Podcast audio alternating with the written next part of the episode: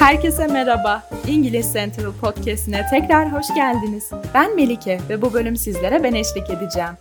Sıfatlar ve zarflar insanları, yerleri ve durumları ayrıntılı olarak tanımlamamıza yardımcı olan konuşmanın önemli parçalarıdır. Bununla birlikte birçok insan benzer görünebildikleri ve örtüşen anlamlara sahip oldukları için bunları kafa karıştırıcı bulur. Bugün bir cümlede sıfatları zarflardan nasıl ayırt edeceğimizi öğreneceğiz. Hadi başlayalım. Öncelikle sıfatların ve zarfların tanımıyla başlayalım. Sıfat, bir isim veya zamiri değiştiren veya tanımlayan bir kelimedir. İsim veya zamirlere daha fazla bilgi ekleyerek onu daha spesifik hale getirir. Örneğin güzel bir elbise giydi cümlesinde güzel kelimesi elbise ismini açıklayan bir sıfattır.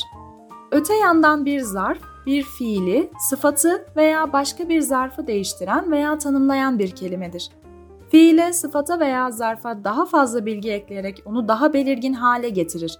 Örneğin, güzelce şarkı söyledi cümlesindeki güzelce kelimesi şarkı söyledi fiilini tanımlayan bir zarftır. Şimdi, sıfatlar ve zarflar hakkında hafızanızı tazelediğimize göre cümle içinde sıfatları zarflardan ayırmanız için bazı ipuçlarını anlatalım. 1. Bir isim veya zamiri tanımlayan kelimeleri arayın. Sıfatlar bir ismi veya zamiri tanımlayan kelimelerdir. Sıfatlar bir ismin niteliğini, şeklini, büyüklüğünü veya rengini tanımlar. What kind, which one, how many ve how much gibi sorulara cevap verirler. Örneğin sarı bir arabası var anlamına gelen she has a yellow car cümlesine ne tür bir arabası var sorusunu sorarak bu cümledeki sıfatı bulabiliriz. 2. Bir fiili, sıfatı veya başka bir zarfı tanımlayan kelimeleri arayın. Zarflar bir fiili, sıfatı veya başka bir zarfı tanımlayan kelimelerdir. Bunlar bir eylemin yapılma biçimini tanımlar ve how, when, where ya da to what extent gibi sorulara cevap verirler.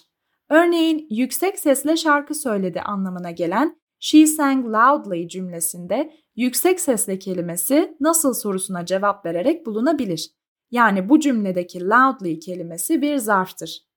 3. Sonu ly ile biten bir kelime arayın. Zarfların çoğu ly ile biter ama hepsi değil. Örneğin hızlı anlamına gelen fast bir zarftır ancak sonu ly ile bitmez.